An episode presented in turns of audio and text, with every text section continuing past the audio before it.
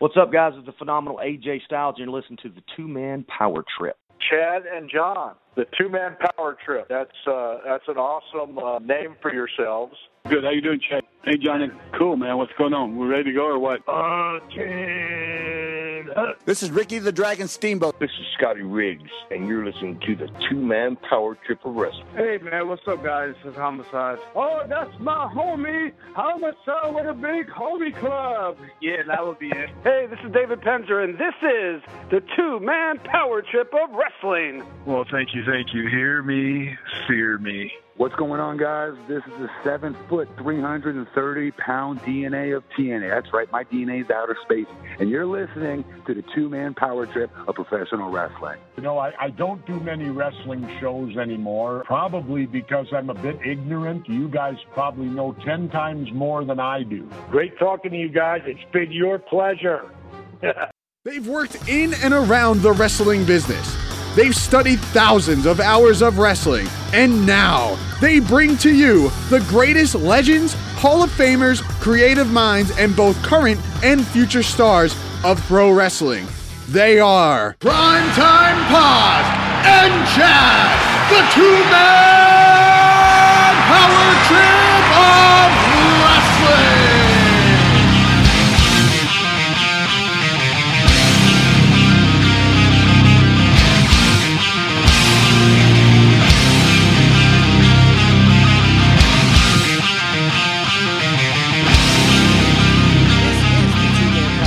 Wrestling, and today's episode is brought to you and powered by Collector's World in Annandale, Virginia, on Saturday, February sixth. Former W W E superstar Kevin Thorn and former E C W world champion, the franchise, Shane Douglas, will be appearing live at Collector's World, signing autographs from noon to one thirty p.m.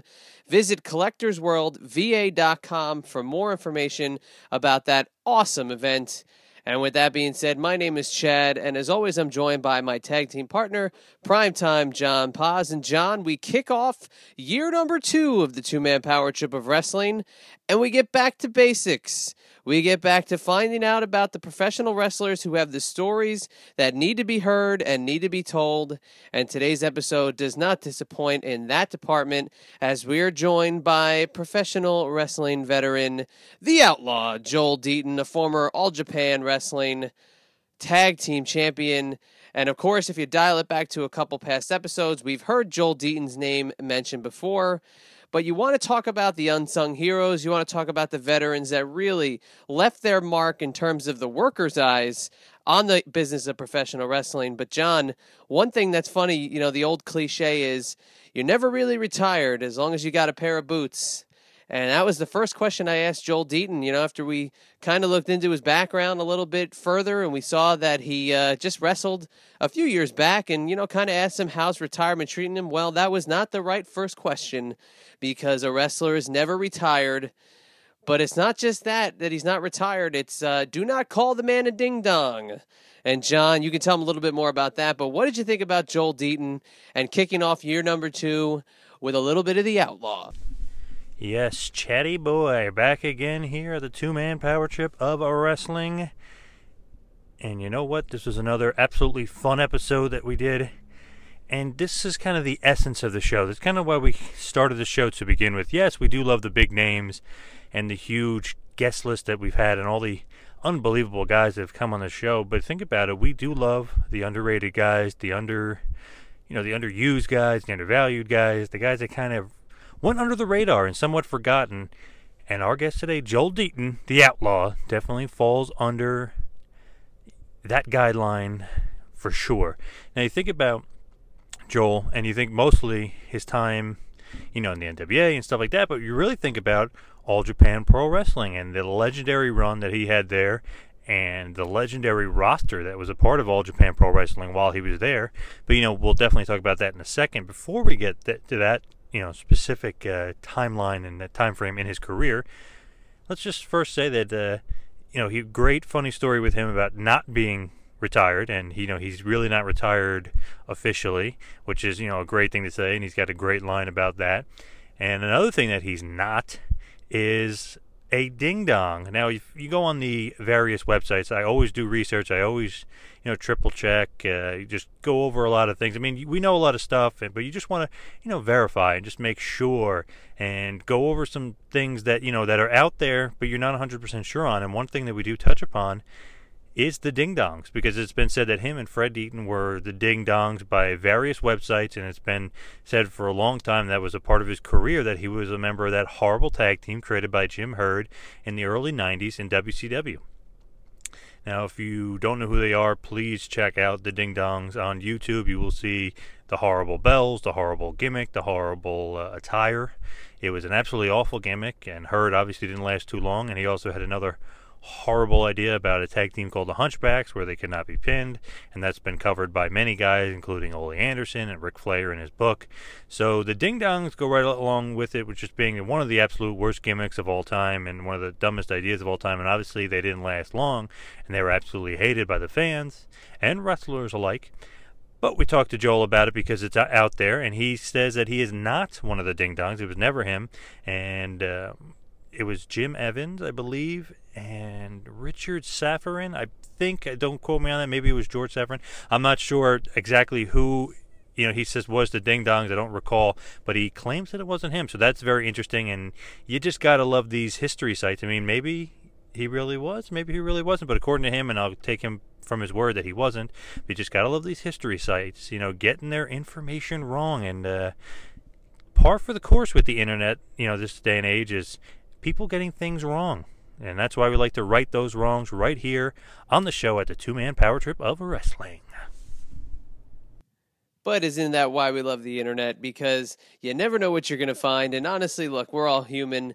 Our brains aren't working the same way maybe they once were. And of course, with professional wrestling, you can only digest so much information without having to verify certain things. And John, I mean, all the stats and all the numbers and all the things that we look at for every episode, I mean, you know, to to kind of call these websites out for their wrong information is, uh, you know, it's it's definitely due in terms of uh, needing to be said on the show, because, you know, you just see some awful information. But, you know, listen, that's another show for another day. Let's stick to the Outlaw, and let's talk about how he really is one of the unsung Gaijin superstars to head over to Japan. The Americans that head over to Japan, and obviously go back and listen to, I've already referenced it once, but listen to Danny Spivey, listen to Stan Hansen. John, I know you're mentioning it too, but let's just let them, you know, talk about how these guys, when they go over to Japan and they become these mega superstars, and we can see it even with A J Styles today, uh, you know, you see how they are just these polarizing uh, names in another country, but being able to master the promotions and master the work and really become respected is just so admirable. And Joel Deaton really is on the top of that list when it comes to the fact that he had such a great career over in Japan, and with all the multiple tag team partners that he did team with, you know, he always managed to be a part of the tag team landscape. But John, talk about it in a little bit more detail, the fact that as a Gaijin over there, he really had to really, you know, carve his own niche and, and make his mark in a world where, uh, you know, sometimes it's really hard to stand out, but Joel Deaton managed to stand the test of time over there in Japan. Now, I alluded to it before, Chad, you alluded to it before, him being the unsung Gaijin in the midst of all those huge names in All Japan Pro Wrestling. The Gaijin history in Japan is legendary. Obviously, a lot of huge names that were over there, you know, making huge names for themselves, such as Big Van Vader, Andre the Giant, and so on. But, you know, specifically, you know, as far as our show is concerned, the greatest Gaijin of all time, in our opinion, is Stan the Lariat Hansen, and he was on the show, and he talks about uh, teaming and facing Joel, and obviously Joel has a lot of great Stan Hansen stories as well. But just think about it. Obviously, Hansen is one of the, you know, huge names in the pantheon of great names that were the Gaijins that wrestled not only in Japan, but specifically for All Japan Pro Wrestling, especially as we're relating to Joel Deaton here. Think about the names that wrestled against or, you know, with him in his time there. Obviously Hansen, like I mentioned, Terry and Dory Funk, Steve Williams, Terry Gordy, Danny Spivey, The Patriot, The Malenkos, Crawford and Furnas. Obviously I mentioned Andre and obviously mentioned Big Van Vader as well. So, I mean, just think about that. That is just amazing. And you kind of forget that Joel Deaton and Billy Black were an awesome tag team. They won the uh, All Japan Tag Team Championships. And you just kind of forget about their run there because there were so many great guys there at that point. And that is just a total testament of how awesome All Japan was during that era, you know, the late eighties, early nineties. They were just on fire, even through the mid-nineties as well. They were just unbelievable and probably one of the greatest leagues ever. And it'll go down in history as a truly unforgettable promotion. And then just think of some of the Japanese guys and the legendary names that he's wrestled. I mean, we do have a great story up on YouTube. He's talking about Baba and Inoki. But besides the Giant Baba in All Japan, uh, he wrestled guys like Tenryu, Misawa, Kawada, Tao, and of course the legendary Kenta Kobashi. So you just think, what an unsung hero and one of the most underrated gaijins ever in the history of All Japan Wrestling is our guest, Joel Deaton, the Outlaw. And it was just great to get him on and just great to hear such tremendous stories about All Japan and his time there. And it's just one of those truly remarkable eras and the truly remarkable times in the business where you just go back and you watch some of those matches and you just sit there in awe and say, wow, this is just unbelievable and uh, quite possibly will never be matched again. Definitely will never be matched again, and that's a great damn point. And really listen to Joel Deaton as he explains his career. It's kind of funny. You know, John and I have a little bit of a running joke about the record for how long one person can answer a question with his answer, maybe exceeding ten minutes, with, of course, the record holder being the great Bob Zamuda, which you can go back and listen to the Bob Zamuda episode in either the iTunes archive or over on the Android apps. Why don't you go check them out on Player F M? Go listen to our old episodes on the Player F M app and dig up Bob Zamuda. He was about twenty minutes answering one question without either one of us interrupting him or interjecting. And Joel Deaton takes a nice stab at that record, but really gives us a complete career chronological rundown. And it's pretty impressive, but it's also very well said. And Joel Deaton is a great episode. And actually, I would love to do something with Joel Deaton again down the road, but more in a different capacity where we can dig a little bit deeper into some of the feuds more specifically, because you're going to really love what he's got to say. But with that being said, let's do a little bit of maintenance first. And that is, today's episode is brought to you by Collector's World in Annandale, Virginia.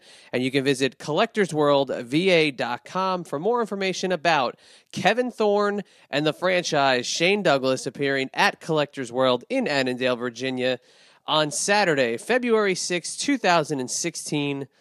They're going to be there from twelve to one thirty p.m. signing autographs, taking pictures, shooting the breeze with the fans, and we will be there in attendance as well. And we're really looking forward to that event.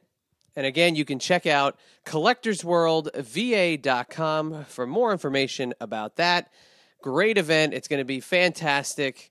And we really look forward to seeing some of the great folks out there live at Collector's World. Also, want to mention we are part now of the Top Rope Press dot com radio network.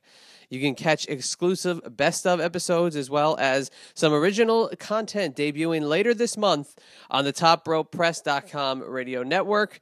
Please support Ryan and the guys over there on the Top Rope Press dot com radio network.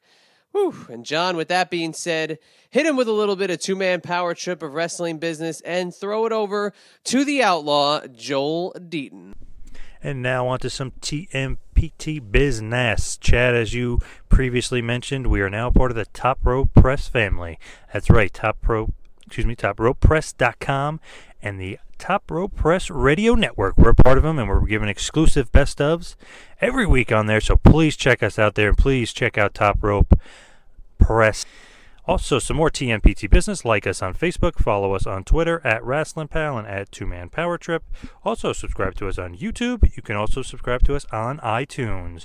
Please leave us a review. We'd love to hear your feedback. Also, while you're on iTunes, check out the feed for past great episodes with the late Great American Dream, Dusty Rhodes, Harley Race, Ricky the Dragon Steamboat, Sergeant Slaughter, Tully Blanchard, Stan the Lariat Hansen, The Blueprint, Matt Morgan, Scotty Riggs, Jerry Lynn, and so, so, so many more. So please check us out on iTunes. Don't forget about the website, T M P T of Wrestling dot com. That is T M P T of Wrestling dot com.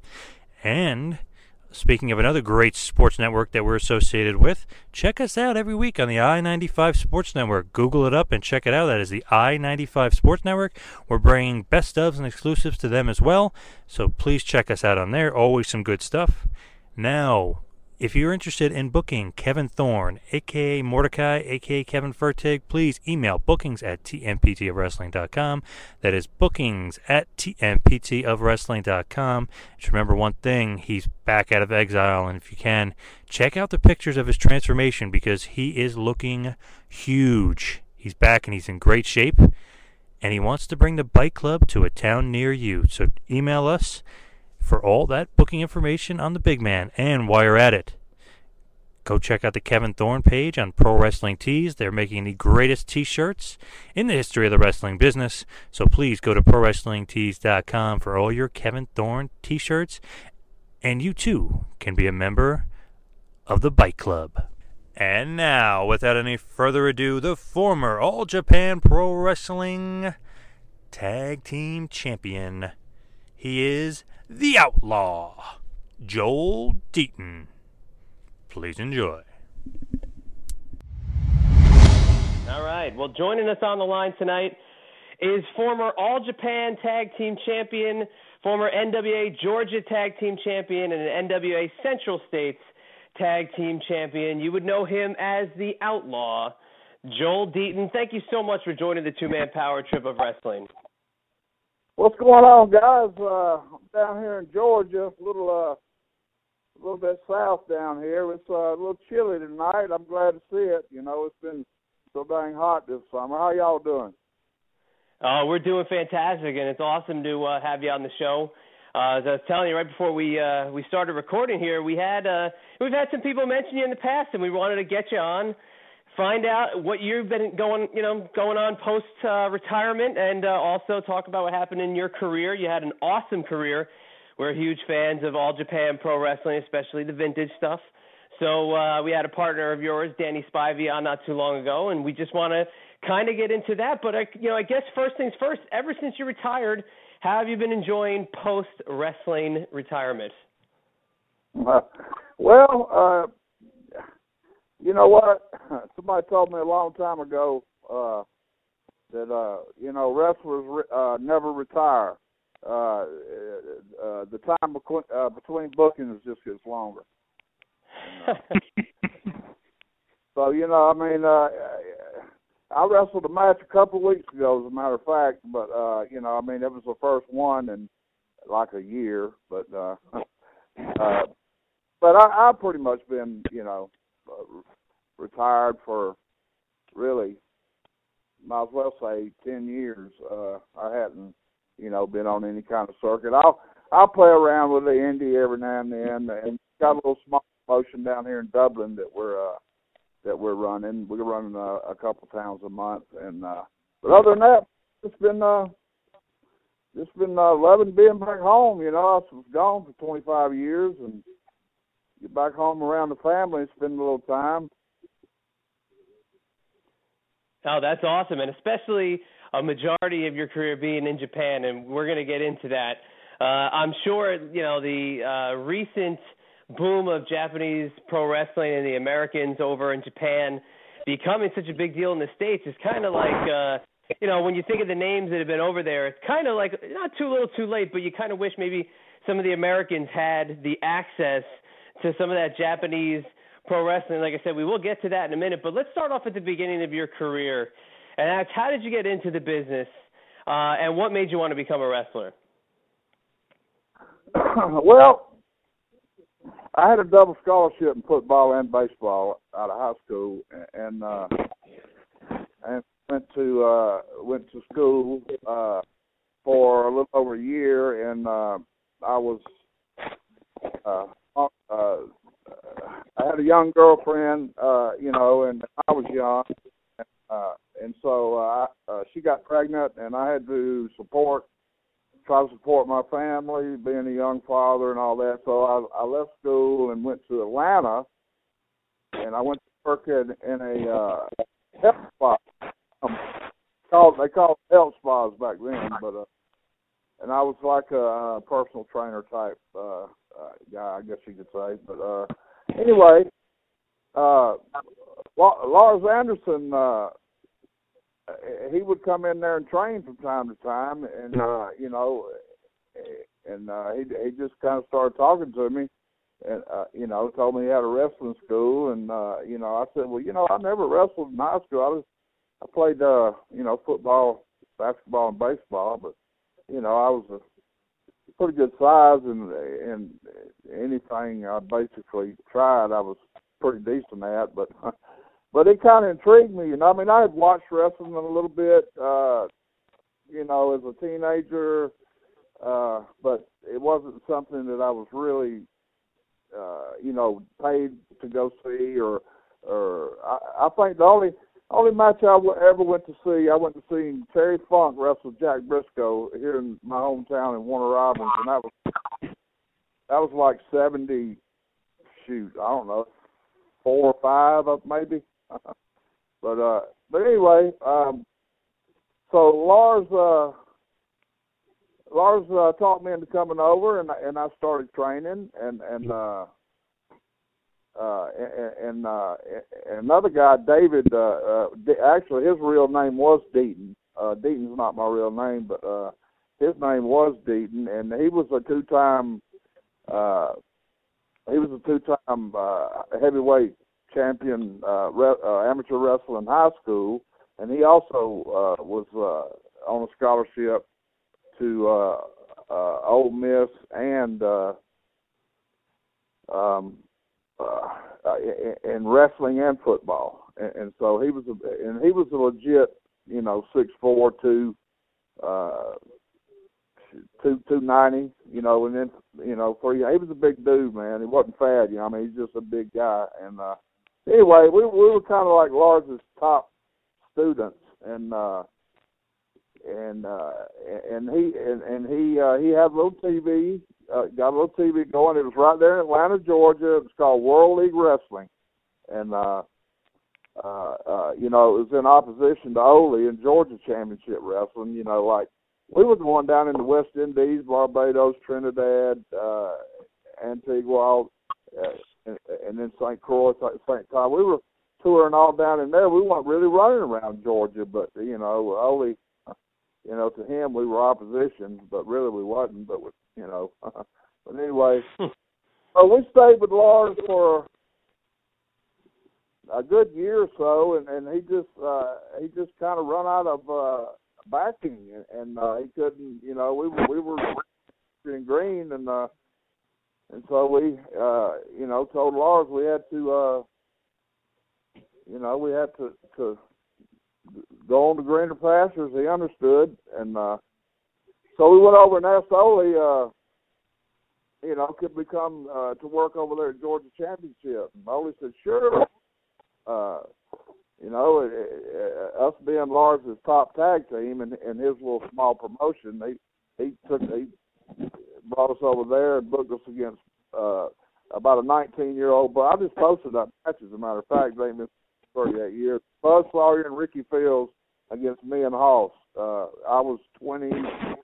Hoss was twenty-three, Buzz was about nineteen or twenty, and pretty good. Gordon solely commentated. But anyway, uh, he told Buzz and Ricky to go out there and eat us up, don't give us nothing, just squash us, and and uh, and, and and so they, you know, got out there and, and after trying a couple of moves, and you know they were they weren't work, working real well with us, but you know, like I say, Hoss was.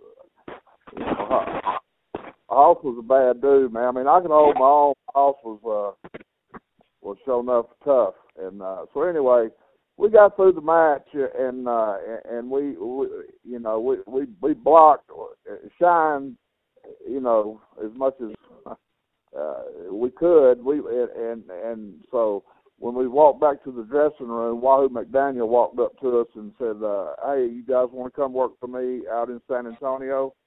He was just taking the book over out there for Joe Blanchard, Tully's dad, and and so we went out there to uh, Southwest Texas uh, Championship Wrestling, and uh, and stayed out there for about eight months, and uh, left there, went to uh,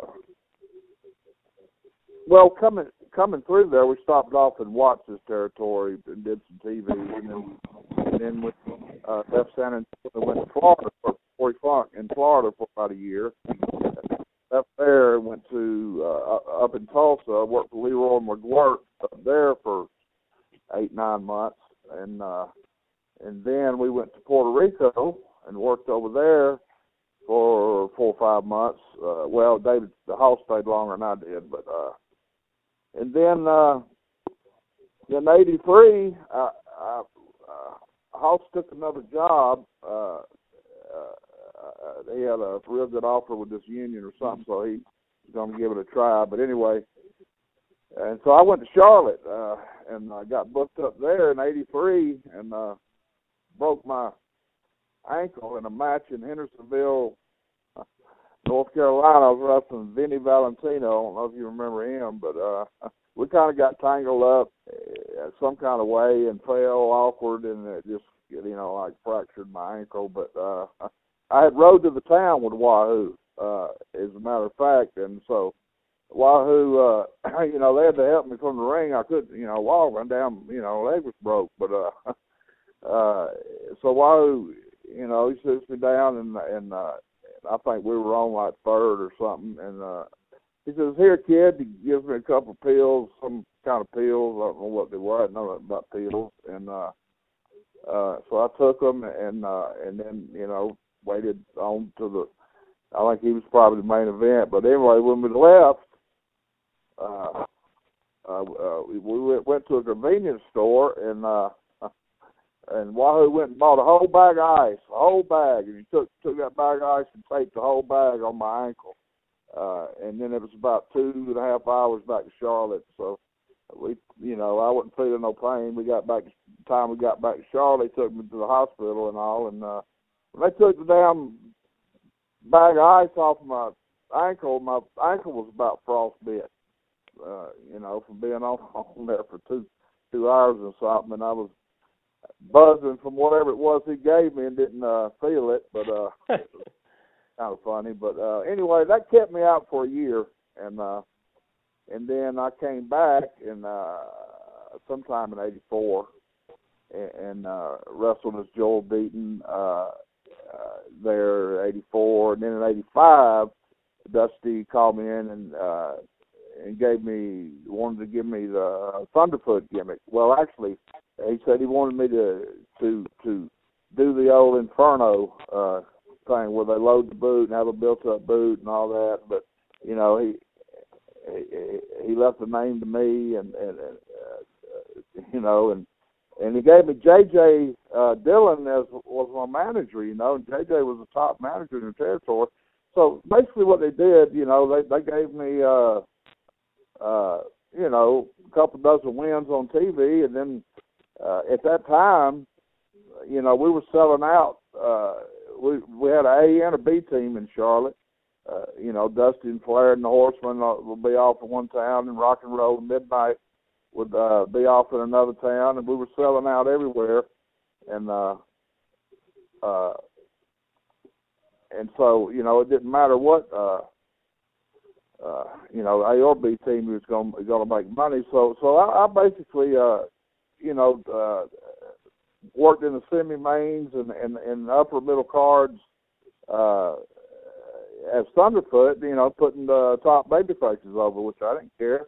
I was just glad to be in the territory because it was, uh, you know, we had some of the best talent in, in uh, you know, Charlotte was uh, was hot there for a good four or five years. And uh, so I was starting for a couple of years, and uh, I think I stayed in that territory five years, as a matter of fact. And uh, um,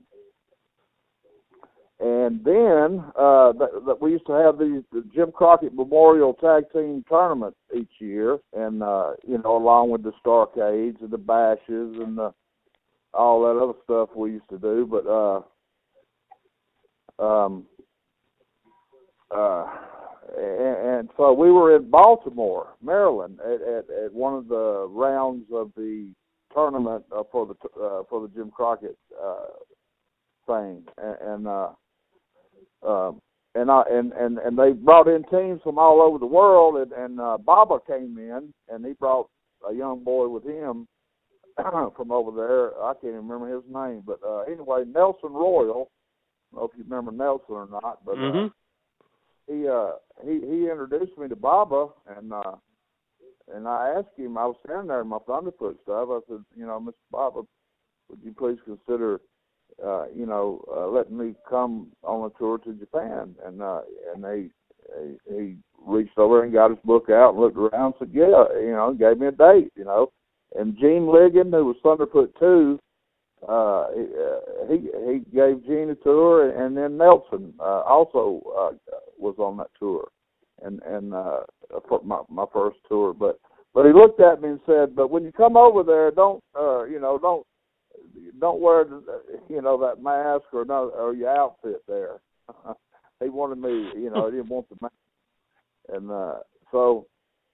Uh, So that's how it started, you know. I went over there. I worked hard. I did. I did. Uh, you know, uh, the people. Uh, well, they put me with Stan Hansen right off the bat.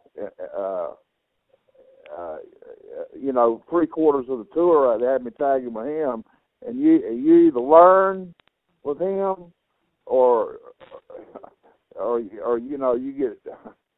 Uh, you, you know, you just get shooed to the to the wayside. But uh, uh, hmm. anyway, uh, you know, so uh, um, so you know, they had me with Stan, and, and Stan, you know, of course, can't learn with him, can't learn with nobody, and uh, uh, and so he he uh, he took kind of took me under his wing, and and I was with him for a little over a year or so. Then I was uh, with Dick Slater, uh, tagged with Dickie for at least two years, and then I floated around there a year or two, and then I and then I brought Billy over in about ninety, I think, and uh, Billy Black, and uh, and then we uh, then Billy had a good bit of success. Uh, you know, Billy was was a hell of a worker and talent, and uh, you know, I saw him do things over here at an independent show that I'd never even seen the guy. You know, and I watched him. I said, damn, you know, he was doing moonsaults and, and spin kicks and, and, and stuff that they weren't even doing in Japan. And I said, you know, this this guy would, would get over, you know, over there. Uh, you know, he wasn't the biggest and the muscle, muscled up guy or, or nothing like that, but but uh, his his agility and his Uh, you know, his talent was was was way up there, and uh, you know, it fit right into the Japanese style. So uh, I figured that, you know, we'd we'd make a good team, and uh, so I did forty-two tours for uh, for Baba, and uh, from eighty-seven until ninety-six, I think it was, almost ten years. Right. So do it, but doing forty-two tours for Baba, and obviously with Baba, you know, we've heard the stories of just, you know, how respected he was, and, you know, working in Japan was such, you know, just such an honorable thing at that point. But, you know, when you talk about how you were getting in, and, you know, you mentioned Lars Anderson and competing with Ole, and then, you know, the territories and, and all that from the early part of your career, when you moved from, you know, Lars to Ole, and then Ole you worked worked for Wahoo, and then Wahoo you did time with the Crockett's. When you were working the territories, did you like going from place to place? You know, I know Japan being really, you know, it's bus tours, you're going to some specific venues, but actually working the territories and traveling with, you know, different partners or a manager, did you like doing that, um, you know, at that point of your career, you know, starting out and going from place to place? Yes, that that, that was uh, the beauty of, of the territory. Uh, you know, you, you work one place six, eight months a year, Uh, and then you have a blow off or whatever angle you're doing, and, and then you hop to the next territory, same thing, next territory, the same thing. By the time you work your way around back to where you started, you're fresh again.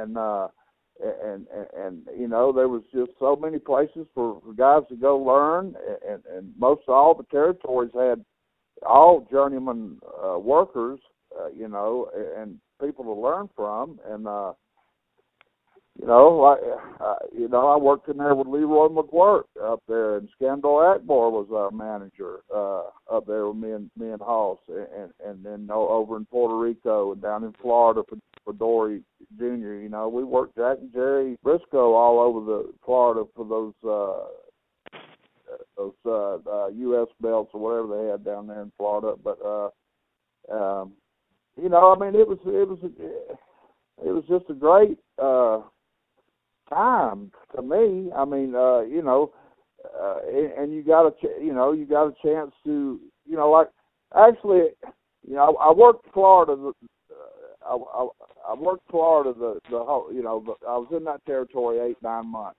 Okay, I come up through Continental, stayed there about a month, went went over, went through uh, Watts's uh, uh, out there in Louisiana for about a month. And then we went up to Leroy McGuirk up there in, in Tulsa and, and worked up there with Akbar as our manager. And then, you know, the first territory was out there for Joe Blanchard, uh, Tully's dad, uh, with Wahoo being the booker. And uh, and, and we worked Kansas City, too. Uh, when, well, that was after Crockett bought it out. And, uh, he sent us all out there, uh, Cambodia. We about started there, but, uh, but uh, you know, we'd already been in Charlotte for over three years, so I was just kind of giving us a little break, I guess. But right when Magnum had uh, his uh, car wreck is the time we were out there. But uh, anyway, um, you know, I mean, but but I tell you, you know, I mean, I, you know, I, I learned from, you know, Lars was the whole, it was the innovator of the whole Anderson brother uh, uh, uh storyline, uh, you know, uh, he, he's the one that came up with all that. It was Lars and Gene, and then they brought Ole in, and Ole and Lars never got along, and so they, they didn't stay in the same place too long. And uh, hmm. but, I mean, you know, uh, I just was lucky to learn and, and be around all the all the masters. I mean, I, you know, I, I think I've wrestled uh, uh, eleven, ten or eleven uh, world champs. Uh, it might be more than that. I just didn't think about it, but uh, uh, you know, uh, and and and they were just abundance of talent. Every really every territory I worked, and you know. You could put guys, young guys could go there and learn. Of course, you had to have an end. They, you know, they, it ain't like today. They, you know, they, you know, they wouldn't take you unless you, you know, you come on somebody they respect his word. It gets you in, but, uh, but uh, I mean, it, you know, uh, stop me anytime if you want to ask, ask me. No, a question. man, I'm just, I'm just, I'm enthralled. I love listening to you tell the stories, but I will just interject here because, uh, you know, there's so much I want to go back to touch on. But just quickly, you know, another former guest of ours is J J. Dillon. And, you know, J J. Dillon, before he went to the Horseman, before he went to Tully, was your manager. And you mentioned him as you were telling about your chronological uh, growth throughout the history. And, of course, J J, you know, being one of the greatest, if not the greatest of all time when it comes to being a manager. But having him in your corner, you feel like that elevated you, you know, as a uh, you know, as a wrestler, maybe not even just as a tag, but as a singles guy, just to turn around and see J J there and the heat that he could generate for you? Oh, yeah. I mean, it was a definite rub and a, and a push for me. See, I'd worked underneath uh, there for almost two years, okay? But, but you know, I ain't patting myself on the back. You guys, anybody that was in the territory with me, you know, or whatever, I was... A lot of people, I put it to you like this, a lot of, some, not a lot, but some guys that came through there would get pushes that they not necessarily deserved, and uh, and I was, uh, finally, uh, you know, I, I mean, they kept me booked, you know, but I was underneath, and so the finally, I mean, I, I, I just, I guess I just got kept getting a little better or whatever. And finally, you know, Dusty said, you know, you done good, and hey, them giving me what uh, J J. J J was the top manager in the in the company, you know, and and, and so they, you know, here we're gonna give you J J, and and and, and you know, get get you started with this Thunderfoot thing, and and uh, you know, I got two and a half years more years out of it in the territory, in the hottest territory in the country there. So, you know, I mean, I I, I was felt blessed to, you know, to, yeah, but yeah, J J meant the world of difference. I mean, you know, if they would have gave me Paul Jones, you know, that would have been good. But hell, they gave me J J, you know, and and uh, so, you know, they wanted to get me over, and they did. But but I, I really think that if they would have given me a little more direction and help, uh, they kind of left me on my own with it, uh, you know, and, and, and I don't know. I, I, you know, I, I, I think of it,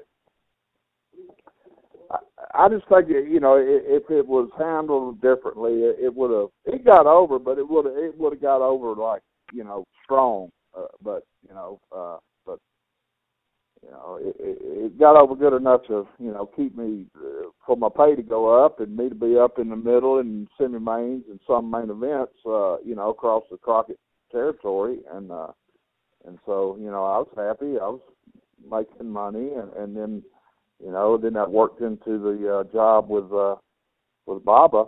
And I went back into W C W in ninety-two.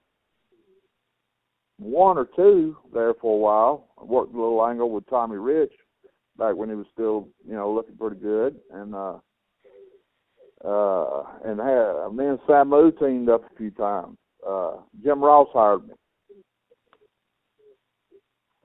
But, uh, you know, um, but, I mean, you know, I, when I went to Japan, you know, I had worked, I broke in in seventy-seven. And I and I'd worked, you know, like, like seven or eight or nine legit territories.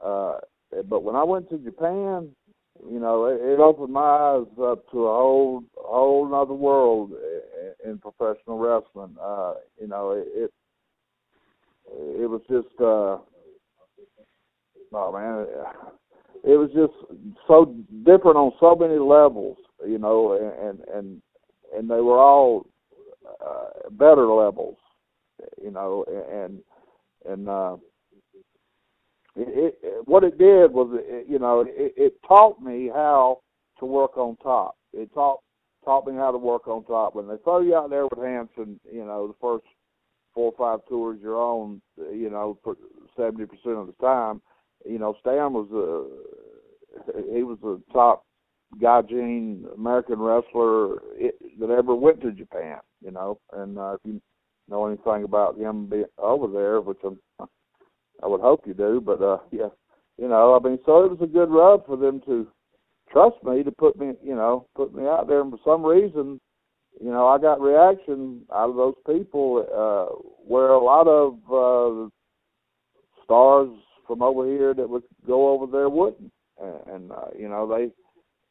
Yeah. They appreciated it. They knew who you were and that you were a star from over here and all that. But once that bell rang, if you didn't give them something, then you know you didn't get no reaction out of them. And it, it's a different. It was a different psychology and a different. It's still pro wrestling, but it was. If you could learn the secret of their psychology, then it, it, it would help you. And a lot of guys never got it, you know. But but I was.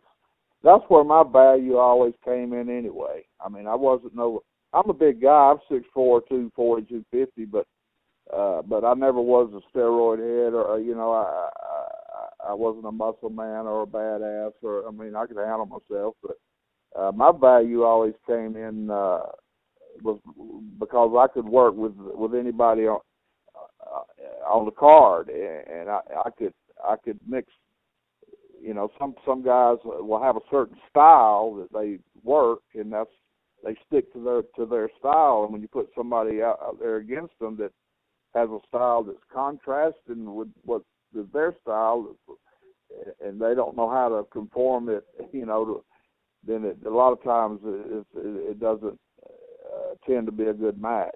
And and I was lucky enough to be able to adapt my style into about anybody. So I, you know, and and the bookers, uh, they valued that because there wasn't everybody that could do that. So they knew they could put me in the first match of the main event, and you know, I I, I would, you know, I, I'd get the job done. And I was just I was just blessed to to uh, figure it out uh, sooner than others, I guess. But but uh, and Baba was a you know Baba was a look you in the eye, handshake man. You know, I mean he. He tell you something, he, you know, you go to the grave with it. I mean, you know, honor and, and man of your word, and, and he was just that kind of guy. You, you never, ever had to worry about uh, Shiyoshi Baba stabbing you in the back, you know. But, uh, you know, you run into that problem over here, but uh, never over there. Now, I definitely want to get into, you know, your awesome time in All Japan Wrestling with Baba, but if I could just rewind one second, because you mentioned, you know, being hired in W C W by Jim Ross. What was your take on, um, you know, another, uh, you know, quite a character who I guess would be considered your boss at the time in W C W, and that was Jim Herd, and he created a very silly gimmick for uh, you, you know, you were a part of, and that was the Ding Dongs. What did you think of that gimmick, and what did you think of Jim Herd? The Ding Dongs. Is that what you said? Yeah. I was I wasn't part of any ding dongs. Who told you that? Oh, it's online. It says that because uh, I always wondered who was under the mask at that gimmick, and it said uh, you were part of that tag team. No, uh, I was. Uh, was that was that a, a clown thing? It, it I mean, was a we. It was a weird gimmick in W C W. It was like a jokey. I, it seems like I vaguely remember that, but I'm, it seems like I was thinking it was something like Boink the Clown or something. But no, uh, it, it, it, whoever's got that wrote down and whatever you're reading it in, that that's wrong. That's false. I was never a ding-dong. oh, uh, okay. Yeah, I stayed in, uh, I came in, uh, in, in back in W C W in ninety, I think, One, in the ninety-one, ninety-two or something, and I came in as Outlaw Deaton, uh, and uh, uh, and they, you know, I, tagged, I I did some single, I did a little uh, little angle with Tommy Rich, and I did some uh, some tagging with uh, uh, with uh, Samu, you know, like Cornette would uh, kind of hire us his thugs or whatever to beat somebody up that was, you know, fixing to wrestle with his Midnight Spread, just stuff, you know, stuff like that. But it, but uh, Jim Herd, you know, I I might have met him like once or twice. I actually stopped and spoke to him. You know, uh, Jim Ross hired me, so I, I you know, I, I went through. If I had something, I'd go to Jim and ask him, or if he, you know, or, or you know, I never really, really. Uh, got to know the man or or, or got up under him or anything. I, I just did all my dealings through uh, through through Jim, because Jim had uh, did some commentating back for Lars back in, you know, seventy-seven. He remembered me from then when I first broke in, and so, you know, he plus he he, he had heard uh, you know, about my success in Japan, and, and uh Uh, and, and, you know, I, people say if they want to, you, you know, you keep a job over there, then, you know, you get props, you know, because, uh, you know, it, it's not easy, but but it, it's a great company, and I'm, I, I, you know, I'm glad I went, and, and, and, and would rather be there than anywhere, but it's it's pretty rough sometimes. Oh, definitely, and obviously, you know, you, you had some uh, matches against the uh, the icon of W C W, the franchise, and that was uh, a guy who, you know, made his return, actually not really return, return to wrestling, but shocking uh, debut last year in the W W E, and that was Sting. You know, what was, what was your thoughts on the Stinger? Well, uh, you know what? I had uh, I wrestled Sting the very first match he ever had in W C W, in uh, Starcade in the Omni in Atlanta. I'm thinking it was eighty-five, but it may have been eighty-four. But I think it was eighty-five. But the, they built they built him up, you know, and played some little videos or whatever. And then uh, when they brought Sting in, I wrestled Sting I don't know. It's probably the maybe the third or fourth match. Uh, uh, they're in the Omni. Um, I think we went about thirteen, fourteen minutes or something. Uh, but uh, but yeah, I mean, you know, he he he, he came. You know, he was with uh, with the uh, Warrior there. You know, they were the Blade Runners, and then they split, and and uh, Warrior went up to Vince, and Sting came over to W C W, but. Uh, But uh, he, you know, he, he he was still a little a little uh, green, you know, when, and, and then when he got there. But everybody in Crockett, uh, from the underneath guys to the top, everybody could work. I mean, you know, uh, I mean, you, you couldn't you you couldn't you, you had to get better if you worked in that territory, because you, everybody you work with, I don't care if it's the first match or main, main, I mean, everybody could work. Everybody could, you know, and so, you know, they did the same thing. With, they they put Nikita with me. I had to go on a loop with him a couple times, training him when they brought him in, greener, green as the green could be, and then uh, Starship, Scott Hall, and Danny Spivey did the same when they brought them in. Two Musclehead. I love him to death, but God, man, you know, put him with Deaton, you know, he'll teach him. And uh, I, I had to go around with them, uh, Nikita.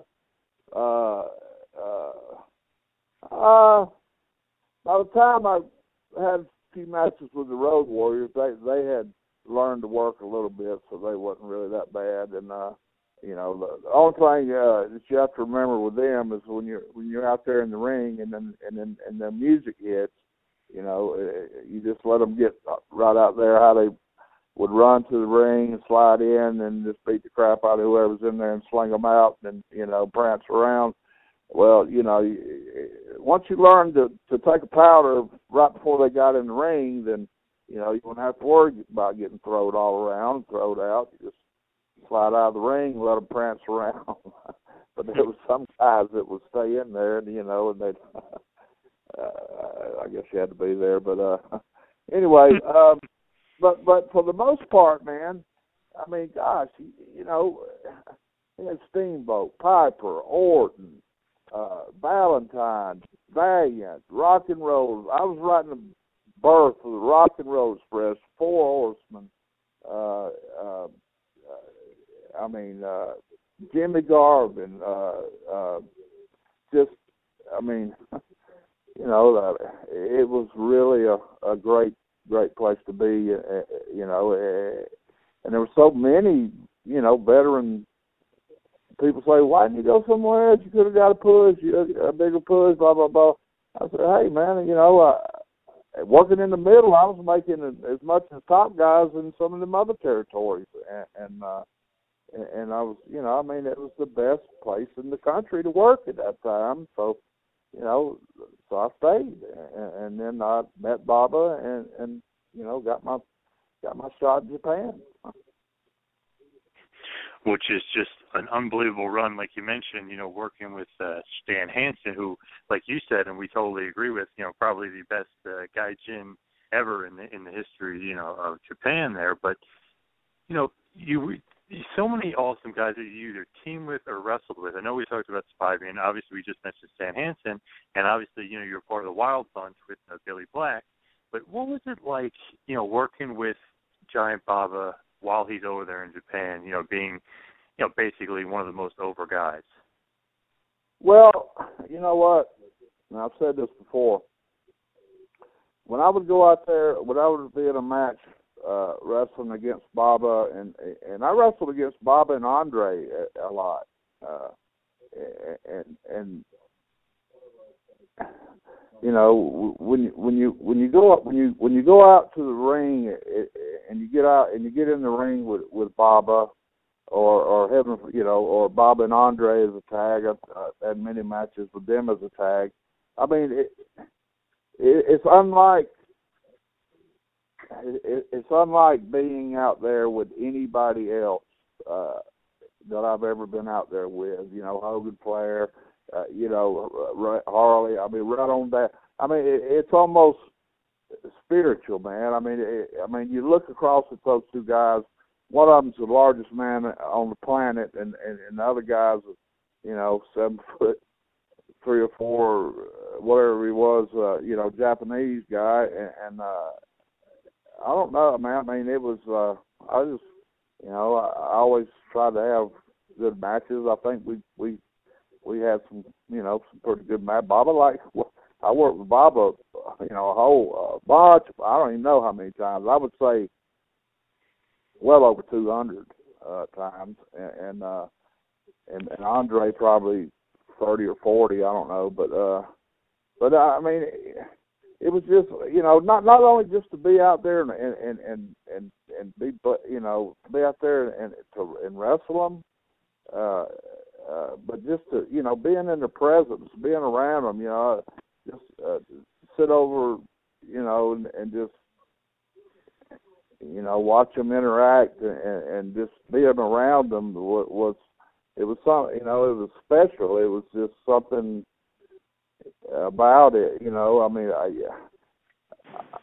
I won't say I was, I marked out on them, but I I was in awe of them. Uh, if that makes any sense, uh, mm-hmm. you know, be to be around, you know, uh, two great men like that, and, and, and they were both nice guys, you know, and, and uh, well, I guess unless you made them made them mad, but uh, but I, I've never seen either one of them get mad and, you know, and yell or holler at anybody. Uh, so uh, you know, and I and I wrestled. Uh, Uh, Andre and Inoki over in Hawaii in nineteen eighty-five, and that was the last time Andre and Inoki uh, ever tagged together again. And I'm the only person in history that, that's ever wrestled Andre and Inoki in a tag match, and then Andre and Baba in a tag match. Huh. I don't know if you know who Maza is, Maza Norihori. Uh, the big wrestling fan over in Japan, uh, but uh, yeah, he brought that little s- statistic to my. He told me about every time he he, uh, he comments on something, he'll always say, "Yeah, Deaton, you're the only one that ever wrestled, you know, Andre and Inoki and Andre and Baba." So for whatever that means, but uh, but uh, it's really cool though, yeah. Yeah, it is. You know, I mean, I wrestled uh, them in Hawaii over there for Leah Mavia, uh, The Rock's grand grandmother, and uh, Lars was over there, and Rocky Johnson, uh, The Rock's dad, uh, Dwayne's dad, and uh, and uh, uh, we, we wrestled over there in, in nineteen eighty-five in uh, Aloha Stadium, which was uh, where they played the Pro Bowl uh, every year, and. If you go look at that card, there was fifty-two guys on the card, and I, I'll rival that card against any card there's ever been, any WrestleMania, any. You look at the guys that was on that card, you match them up with with any card you want to, and that card, it, it, I don't. There's nothing out there to beat it, in my opinion. I mean, there was just somebody represented from every. Uh, wrestling organization on the planet, so you know, I've, and and there's some you know some great stories that night too. but uh, and uh, but that was yeah in Aloha Stadium. Uh, they called it a hot summer night. You can look it up, uh, Google it, hot summer night in Aloha Stadium. It'll, it'll tell you everybody's on the card. It's, I think it's even got a picture of the card. I got that card somewhere, but. Uh, Around here, but but I didn't wrestle Andre, and I wrestled some Samoans, uh, Farmer Boy, something. I can't even remember the other one's name. And then we wrestled Andre and Inoki. That was in August uh, when we did the uh, Aloha Stadium, and then that following December, I went back over there and did a big show in the Blaisdell Arena there. And, uh, uh, but uh, and I was working for Crockett then. I, I had some days off and. Crockett bought, brought his crew over there, and, and Lars brought me and Hoss over there because, you know, I mean, he trained us. He wanted to, you know, bring us over to Hawaii and stuff. And uh, and so, you know, we were sitting over there in the dressing room, and they come walking in like, what the hell are you doing here, you know? But because uh, Crockett just brought his top guys, you know, Dusty, Nikita, Magnum, uh, Raging Bull, Black Bart, uh, I mean, King Kong Bundy was on the card, Bruiser Brody, Inoki, Sakaguchi, um, uh, Flair. Um, oh, shoot, if I had to think, I could run it down. I mean, it, it was just uh, uh, the talent. Talent was unreal on that card. But like I said, fifty-two guys. So uh, yeah, that, uh, that's you know just the names that you're naming right there. It's just unbelievable, and you know it's just amazing to get all those guys in one card. But All Japan seemed to uh, you know be able to get amazing talent you know consistently for years. You know you know when you were there, and part of that that whole group there is just amazing. The like the guys just looking back. Even just looking at your resume, I mean, the guys you wrestled was just unbelievable. And something that just jumps right off the page to me was when, you know, you guys are the Wild Bunch. You win the, the All Japan Tag Team titles. You basically have a great feud with Crawford and Furnas. What was it like feuding with those guys? Because they're just, uh, you know, up there as some, some of the greatest, most underrated tag teams of all time. Oh, yeah. Uh, uh, Doug and Dan, they were, they were just fantastic, man. They, they you know, Doug was uh, – fullback at Tennessee, uh, University of Tennessee, and a power lifter. And, and Dan, you know, he he got trained up there in Stu Hart's dungeon, and, and so he had that Canadian uh, uh, uh, style, which is, uh, you know, I mean, he could do spin kicks and flips and and, and, and impressive-looking stuff. And Doug, I mean, I mean, okay, I'm six foot four, right? Okay. Doug, Doug, I'd snatch a headlock on Doug. Doug would shoot me into the ropes. I'd hit the ropes, and I'd come when I'd come off on the rope, he he would have called a leapfrog, you know. And, and Doug could, and Doug wasn't but maybe five eleven or five ten, five eleven, and he would leapfrog. And he could jump so high with them powerful legs of his. So he would he would leapfrog. And I wouldn't even have to duck my head when I went under it. You know, and me six foot four, so if that tells you anything. But, uh, yeah, they, they were, you know, high. They they got, uh, you know, they got uh, they got uh, pushed in, in Japan. I mean, they they weren't, they never made it to the to the very top over there. But I mean, we, you know, when. Uh, You got Doc and uh, Steve Williams and Terry Gordy. You got Stan Hansen and Spivey. You got Mizawa and Kawada. You got Kobashi and, you know, uh, and you had Jumbo and uh, um, Kabuki, all those guys. Tenru was in there for a while. I mean, uh, so, you know, it's kind of a pecking order type thing, but, but, uh, but you still, every, you know, Baba had, he would take anywhere from twelve to fifteen guys on a tour. You know, whether most of them were American, but some were British, and uh, every now and then a German or, or, or you know, uh, somebody from over in Europe. And, and uh, oh, Pete Roberts used to come over there a lot. He was a legend over there in uh, in England, and uh, and and Dynamite Kid, Davey Boy, and and uh, but. Uh, Uh, you know, and so, but he had a core group, you know, he, he had a core, you know, like Abdullah, Stan, uh, Doug, uh, Danny, me and Billy, uh, the Malenkos, um, uh, Abdullah, um, Spivey, uh, you know, he, he, he had a core, uh, oh, Doc, uh, Terry Gordy, uh, Bam Bam and, and Doc, uh, and then the Patriot and and and uh, Jackie Fulton, they tagged him up, and then the Fantastics come in there. I think Rock and Roll came over there a couple times, and uh, uh, but as far as a core group, uh, you know, he, he would keep a keep at least eight or nine, eight or nine guys would they, they ran six tours a year, every other month, so like eight or nine guys would be on every tour, and then and then like. Uh, they would mix new guys in. The other three or four, you know, would uh, would be guys coming over for the first time, or, or guys coming over that you know that only came once or twice a year or whatever. But uh, but he kept a, you know he kept a, a good core group and a, and uh, you know, everybody worked hard, and, and uh, and, and, and you know, they treated you like gold over there. They respected you. They, they, uh, uh, you know, the people, the fans were, were just great. Uh, you know, it was one of the best experiences of my life. And uh, you know, when you when you get out from the big towns over there, out from, you know, uh, you know, Tokyo, Osaka, Nagoya, Kobe, uh, Sapporo, some of those places are your bigger towns over there. But when you get out into the countryside, into some of the villages, uh, you know, it's like stepping back in time two hundred, three hundred years.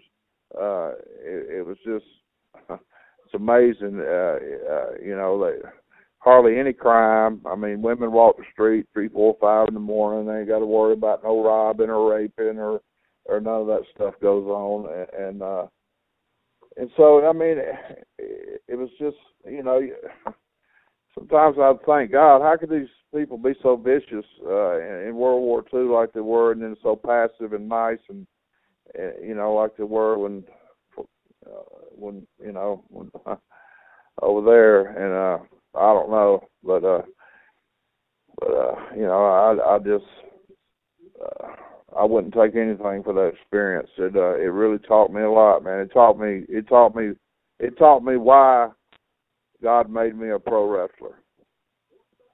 Hmm.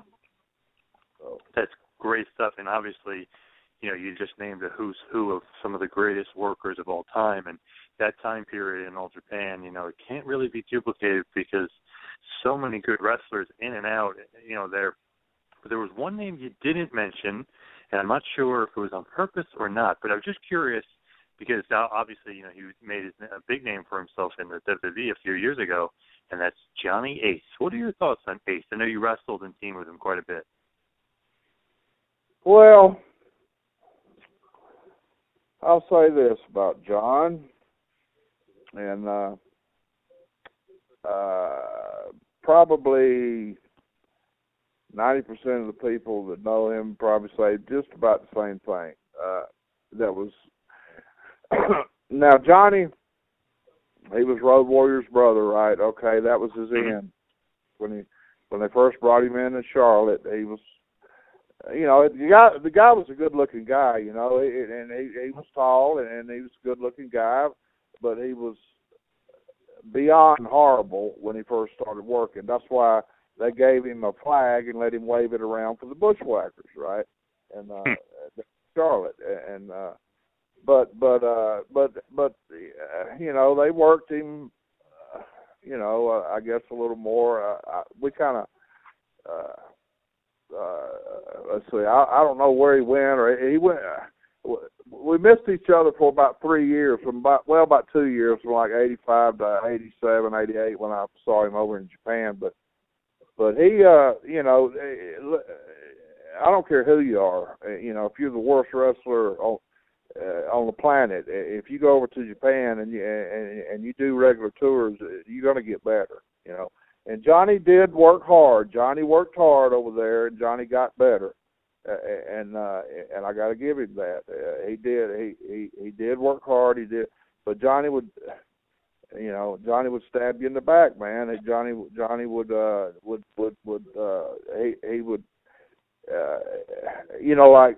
If I wanted to get somebody booked over there, all I'd have to do is go, is go to talk to Baba and say and tell him, you know, I, you know, I, this guy, so so whatever, I, you know, I think you would like him. He would do good over here. Would you consider booking him? And and and, and he never told me no. You know, I mean, it ain't like I got a lot of guys booked, but I got, you know, five or six booked. You know, I I wouldn't put my name out there for just anybody, but. uh But but uh, Johnny, uh, you know, he he was in with uh, he was on uh, Motoko, which was Baba's wife. She liked him. Uh, you know, I, I, nothing romantic or nothing, but she just liked Johnny, and uh, and so and, and and and she ruled the the, the roost around there.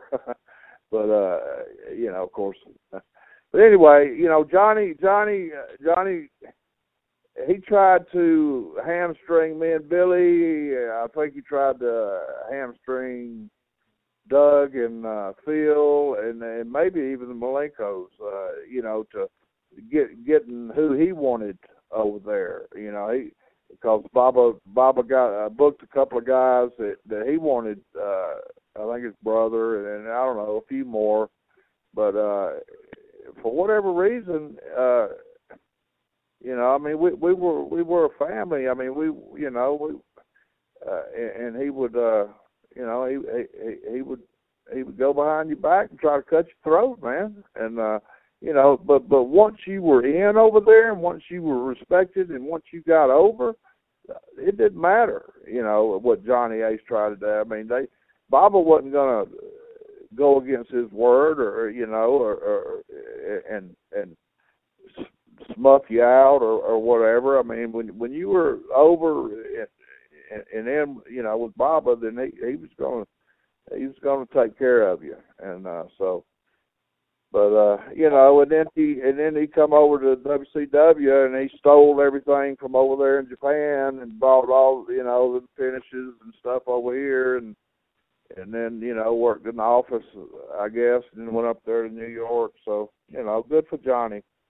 That's all I can say. But, uh, but I mean, I had some good matches with Johnny, and like I said, he worked hard and he got better. Uh, and, uh, you know, they pushed him. Uh, so, you know, I'm not hating on him or nothing. I'm just saying that, it, that you know, he he wasn't a friend, a real friend. If that makes any sense.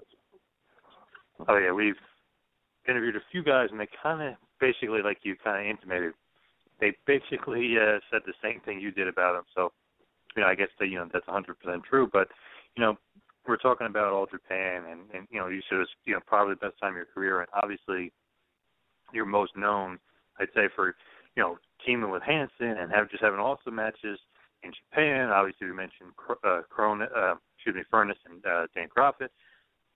But what did you do after, you know, after you're done with All Japan? You said you were done in about nineteen ninety-six. Like, what, like, did you come back and you worked at, I guess, an independent scene in the States? Yeah, yeah, you know, I fiddled around with some independents. Uh, I took a couple years off, uh, you know, just to,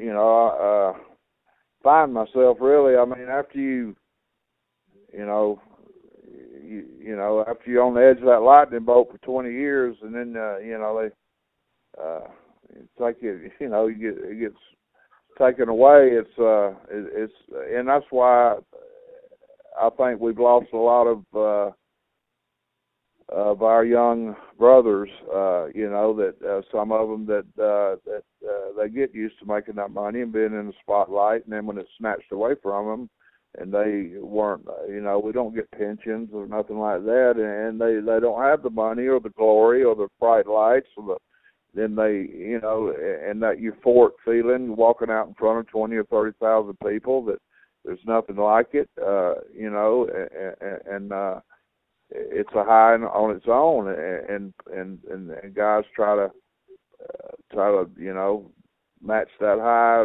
that euphoria with, with drugs, and, and, you know, and I had my problems with them, too. And, uh, uh, you know, I was just lucky I was able to make a U-turn before I ended up like a lot of them, but, uh, but uh, you know, I, I, I, that's that's just the way I see it, I, uh, uh, you know, that, that has happened to a lot of, you know, guys.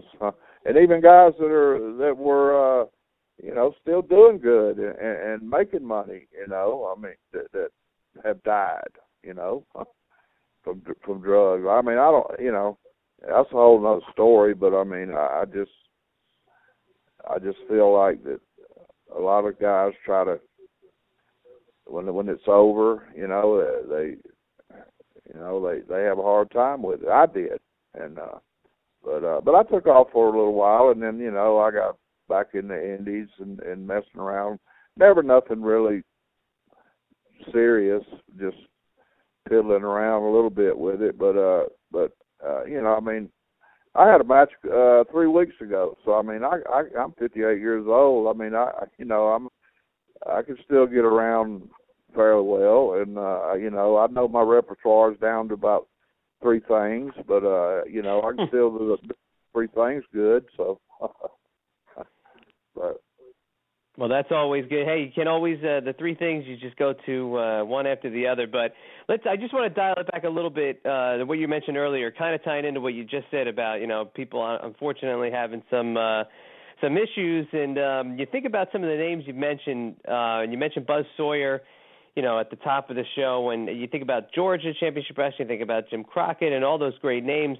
Well, what is it about Southern wrestling that just kind of gets everybody, gets your, you know, if you're a wrestling fan, you want to go find those old tapes. You know, the Georgia Championship Wrestling was such a unique show at the time, and even with the Crockett's, they put on such a different um, presentation, and I think a lot of it has to do with it being based out of the South. And, you know, John and I being from the North, you know, we're we're raised on the New York product, you know, the glitz, the glamour, this and that, but that Southern wrestling has such a, a niche following, and it really the hardcore fan just dies for it. But what is it about Southern wrestling you think that just draws fans in, like from top to bottom?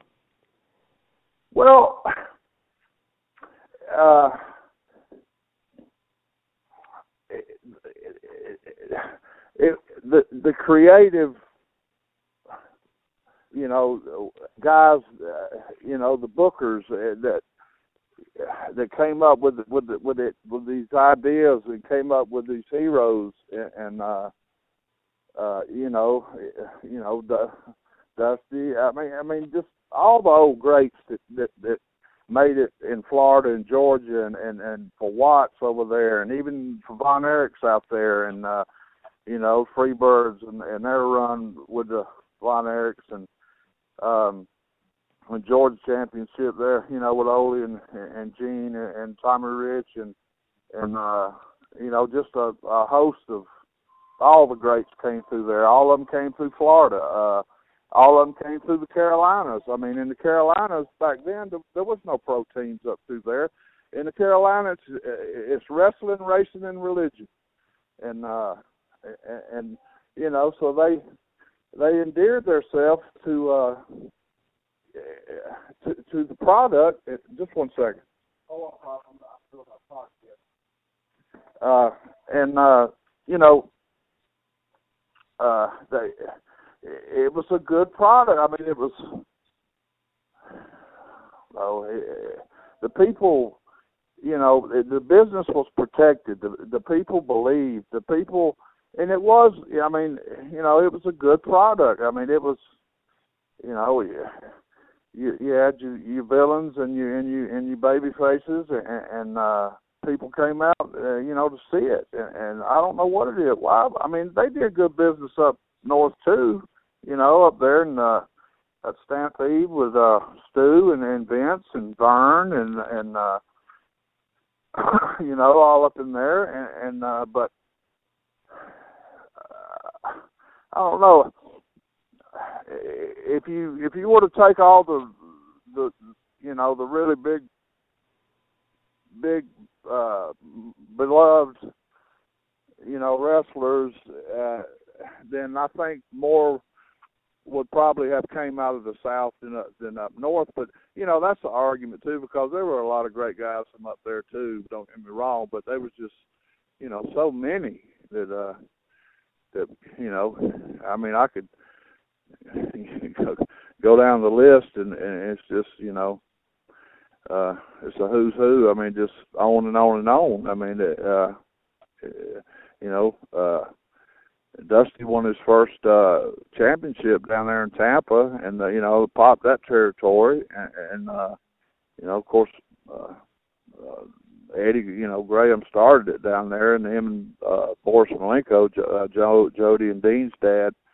You know, was a was a great heel down there, and, and then Dusty came in kind of after, you know, a little a little early seventies or whatever, and uh, came in as a heel. Then he when he made his uh, face turn, and uh, you know, he popped the territory, and uh, and uh, and and then you know the Funks would come in there, and the Jack Jerry Briscoe, and and just. Uh, uh, Bugsy McCraw, I mean uh, Ron Bass. Uh, This, I mean, Barry Windham, uh, Black Jack, Mulligan. I mean, you know, it just goes on and on. Same thing with Georgia, and that's what I mean. They they'd hop from, you know, they they'd have a run in Florida, and I hop up to Georgia, have a run there, hop over to the Mid-Atlantic, have a run there, go out for Watts, have a run there, go for Fritz, and then work your way around and come back and you're fresh again. I mean, it, you know, the territories employed so many more of the workers in this place for for the boys to learn and to become polished in their art, uh, uh, and it is an art, and, and uh, Uh, and, uh, you know, now there's nowhere to learn, to get on the job experience. That's, you know, uh, they put you out there, you work, you know, eight, nine times a week, uh, seven days a week, double shots. And some, well, we have triple shots in Georgia on, on, uh, uh, on Saturday. We do Saturday morning T V at T B S uh, studios there, Ted Turner Station, and then jump in the car and drive to Columbus and do live T V out there at two o'clock, and then jump in the car and drive to Carrollton, Georgia that night. You know, it's a triple shot. Uh, that um, on Saturday, you know, it's a good little payday. But and then, uh, but that's the way it was. I mean, uh, Florida, uh, uh, let's see, every Monday night was like West Palm Beach. Every Tuesday night was Tampa. Every Wednesday night was Miami. Every Thursday night was Jacksonville. Every Friday and Saturday would be a spot show here or there, and every Sunday was Orlando. You know, every week. I mean, that's about the deal. And it was like that in all the territories. They had their, you know, main towns that they ran weekly, and uh, and then they'd throw in some spot shows here and there. But uh, you know, that was the formula of. Uh, For decades, you know, how these territories ran, and, and you know, they they would uh, build their, their heels and their baby faces, and then have the heels and uh, top heels from the other places come in, and, and, and you know, it was just a formula that worked, and and uh, and, and you know, every everybody drew. Uh, it's just a shame that uh, the territories are no longer here, you know, especially for the guys, you know, trying to break in and trying to learn. Because, I mean, you know, if you wrestle in independence, you might, if you're doing good, you might wrestle five or six times a month. But, uh, you know, uh, it's just a lot harder nowadays for, for uh, you know, unless you unless you got a good, an, an end, like, you know, you know somebody or, you know, some kin to somebody or to get you in the door, then, you know, get, You get a, you get you know somebody to look at you, but uh, you know so it's you know, I feel bad for some of these guys. You know they just uh, they just don't know. They you know the guys that are training them uh, don't know what they're doing. They don't. They never work nowhere. Never and, and they're out there and they're training somebody. You know I mean it's just it's depressing sometimes, but uh. You know, I'm helping out a little promotion down here in Georgia, middle Georgia, actually out of Dublin, just a little ways below Macon, Georgia, and uh, we got a little promotion called Dublin Sports Entertainment, and we were, we're running uh, two times a month, uh, Eastman and, and Dublin, Georgia. So, uh, you know, we're trying to trying to get that up and going. But, and there's some other indies around here, you know, and they I guess they do okay from time to time. Uh, You know, Bert Prentice up there in Tennessee, he always promotes his shows, really. But you know, he has, you know, some, some, uh, you know, Lawler and Dundee and Rock and Roll, and and and it just, you know, he'll put some guys on the card. He'll spend a little money, but he draws with it. But, uh, you know, for the most part, these indies are, they still draw pretty decent up in the Carolinas, I think. But uh, you know, around here, if you know, if you get between one hundred fifty and two hundred fifty people, you're doing good, you know. Yeah, very true. And you definitely, you hit on some really, really good points, you know, as far as the guys training today, and, you know, and uh, talking about, you know, the experience level and how you guys, you know, you definitely, you know, we're, we're better workers back in the day, especially seems like today the wrestling business is hurting a bit. And uh, they could definitely use, you know, veterans like yourself and maybe some more places to work and such, you know, so forth and so on. But I just really wanted to uh, hit the wind down and just uh, ask you you know, because you wrestled everywhere and you wrestled so many good guys, but do you have a favorite match or maybe matches you had in your career? Well, I had, I had, uh, I had close to seven thousand matches. Uh, oh, wow.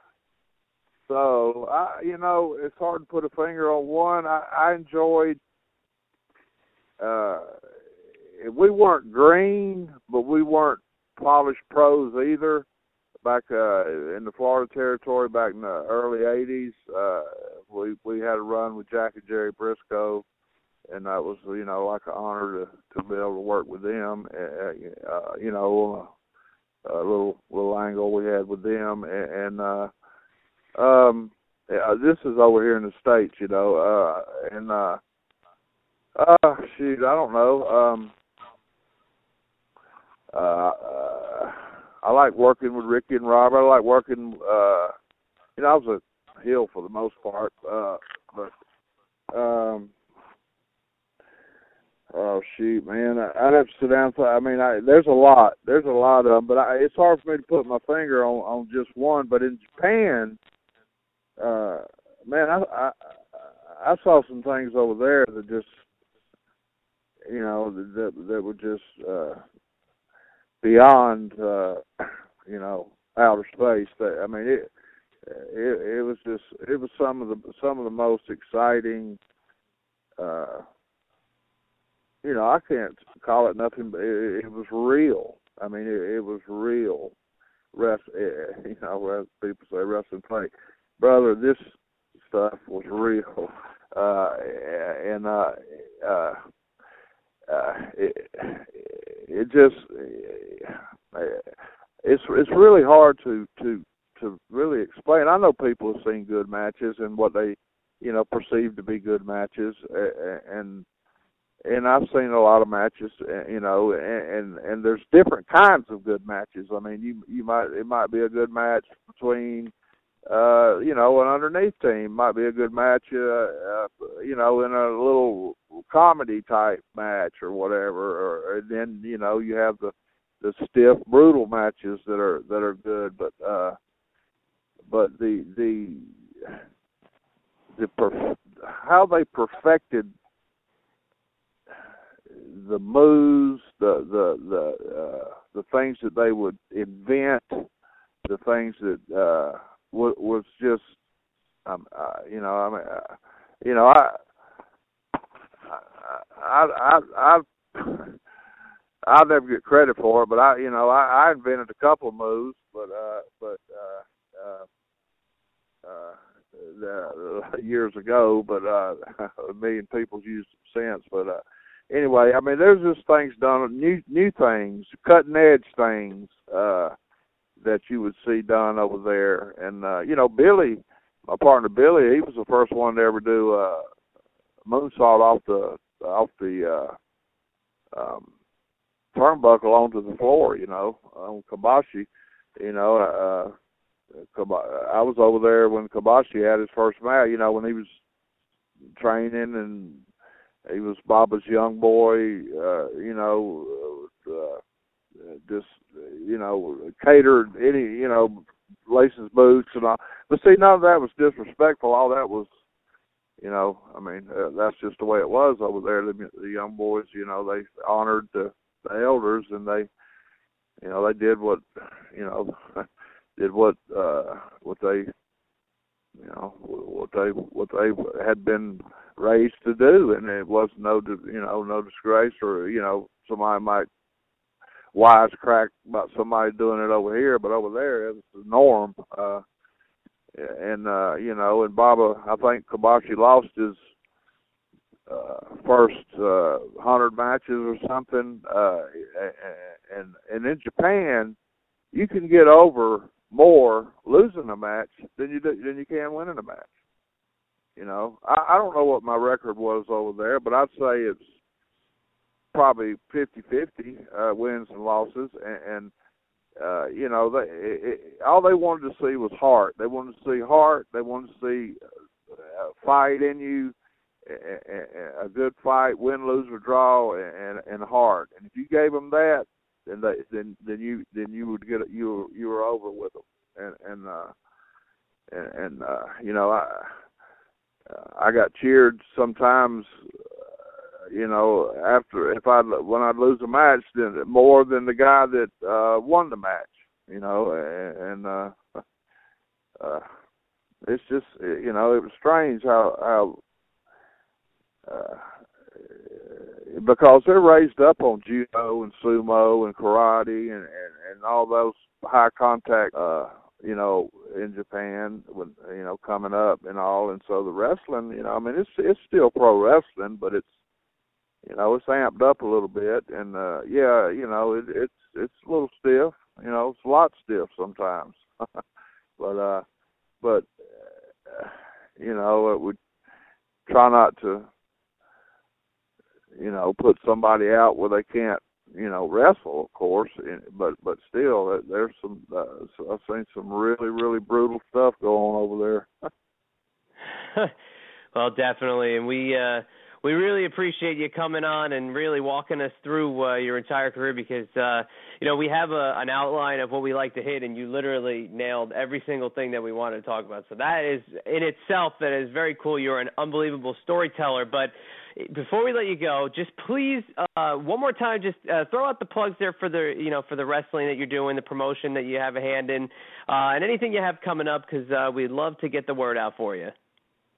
Okay, well, like I said, we, we're running down here the third uh, Saturday of each month in Dublin, Georgia, and it's usually the second uh, Saturday of each month in Eastman, and they're about fifty miles apart. And uh, right here in middle Georgia, right below Macon, Georgia, uh, and uh, I guess it'd probably be, you know, it'd be one hundred, one ten, twenty miles from Atlanta, but this is in middle Georgia here. And, uh, You know, uh, we did we did touch touch on uh, you know some things, um, a, a lot of little things here and there, but I really didn't get in depth with, with much of, of anything. But because we you know I could sit here and talk for another three hours, but uh, you know there are a lot of funny stories and a lot of you know things that would probably be entertaining to your listeners that uh, that maybe at a later time uh, you know uh, we.